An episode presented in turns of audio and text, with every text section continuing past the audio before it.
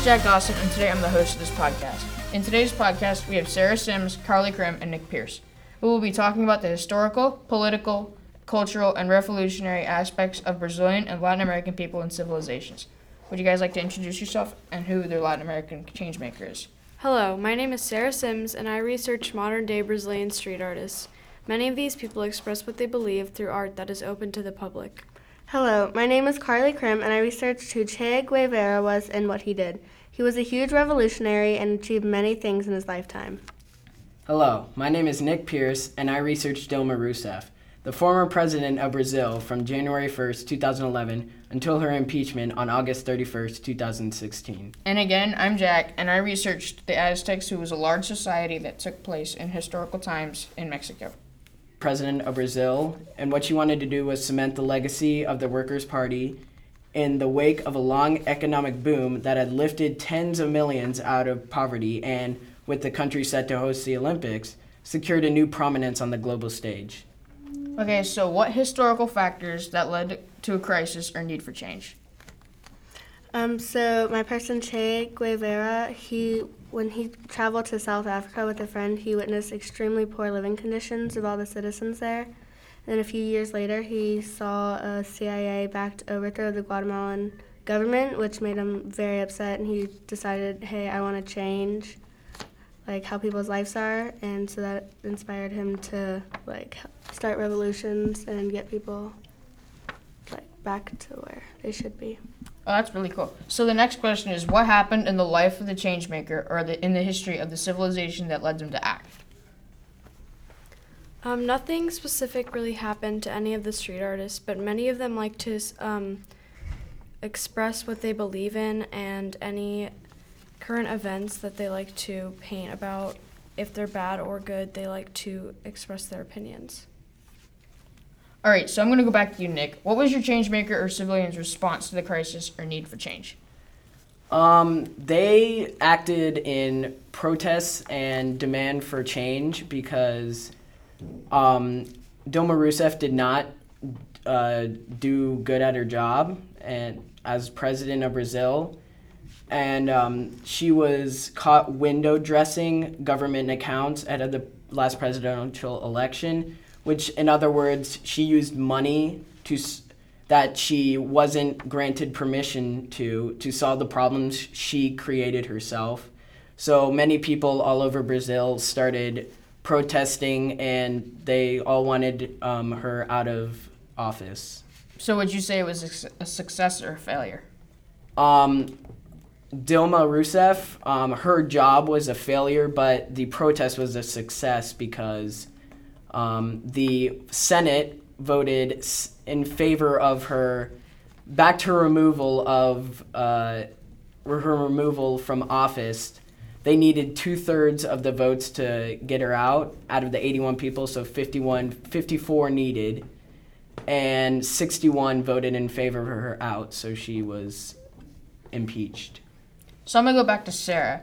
What crisis or need for change that influenced your changemaker to act? How did your street artists act, or what caused them to act? A lot of the street artists were not able to um, express their creativity, so they took it somewhere else, which was to express it to majority of Brazil, which was on the streets. So Carly, what historical factors that led to crisis or need for change? so like i said earlier he witnessed like all the poor living conditions and the overthrow of the government and so he met this guy fidel castro and he agreed to come fight in the cuban revolution with him and he helped take control of cuba and it allowed him to like advance to many great places So would you say it's a success or failure? i think it would be a success Why would you think it's a a success? um, because he after he helped take control of cuba he went to other countries to help start revolutions so the people could get what they wanted to What about you, Sarah? Was yours a success or a failure? I think it's a success because many people like looking at the art in the streets and it creates a lot of color for everybody that's walking around. Indians through his brilliant art painted all across Brazil. Um, and there was one painting that was very emotional. And since Brazil was spending so much money on the World Cup and many sporting events, there was not a lot of food for the less fortunate and people and children in Brazil. And through this painting, he paints a small Brazilian boy crying while sitting at the table, and he looks very hungry, but instead of food on his plate, there's a soccer ball. The overall message is that people don't want soccer to be the top priority in Brazil. That's that's really sad. So, Carly and Nick, based on what based on what you know about the Changemaker and their accomplishment, accomplishments, what would be a modern day issue or problem that they would be passionate about? Okay, so I think um, Che Guevara would be really passionate about the Syrian revolution that's going on today.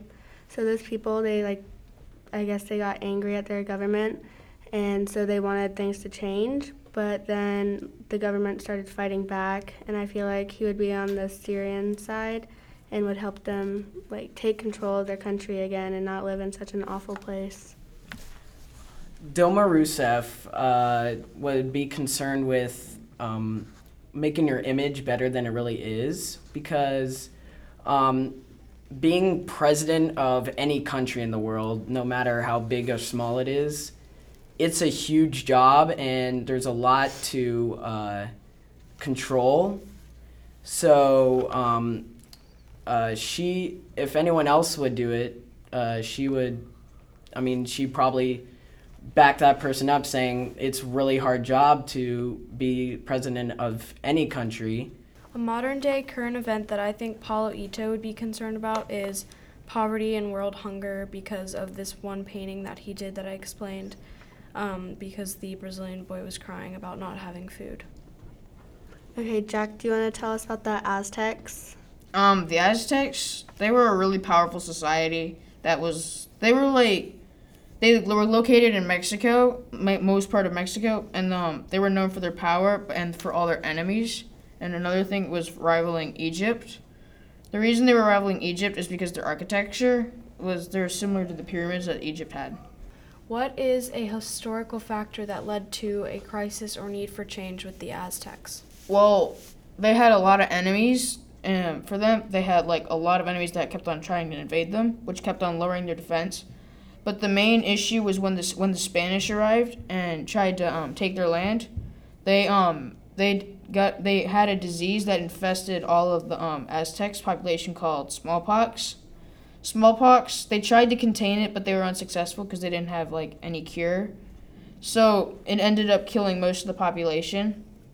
Um, and after that, the um, Spanish they came in, just finished the job, killed the rest of the Aztecs, claimed their land, claimed their gold, destroyed everything they had, and Cortez, Hernando Cortez, who was their leader, claimed himself governor. What modern day issue would the Aztecs probably be concerned about? Well, if they were still around, probably like some diseases, for example, like Ebola, they'd probably be worried about that because there's another disease that what everyone the world was scared to death about. But um, differentiation from smallpox and Ebola is that Ebola they found a cure for it, or at least we think they found a cure for it. So I think that'd be a world issue. All the time we had, we had great questions. We had good discussions. Thank you, Nick. Thank you, Carly. Thank you, Sarah, for coming out and answering these questions. And thank you all.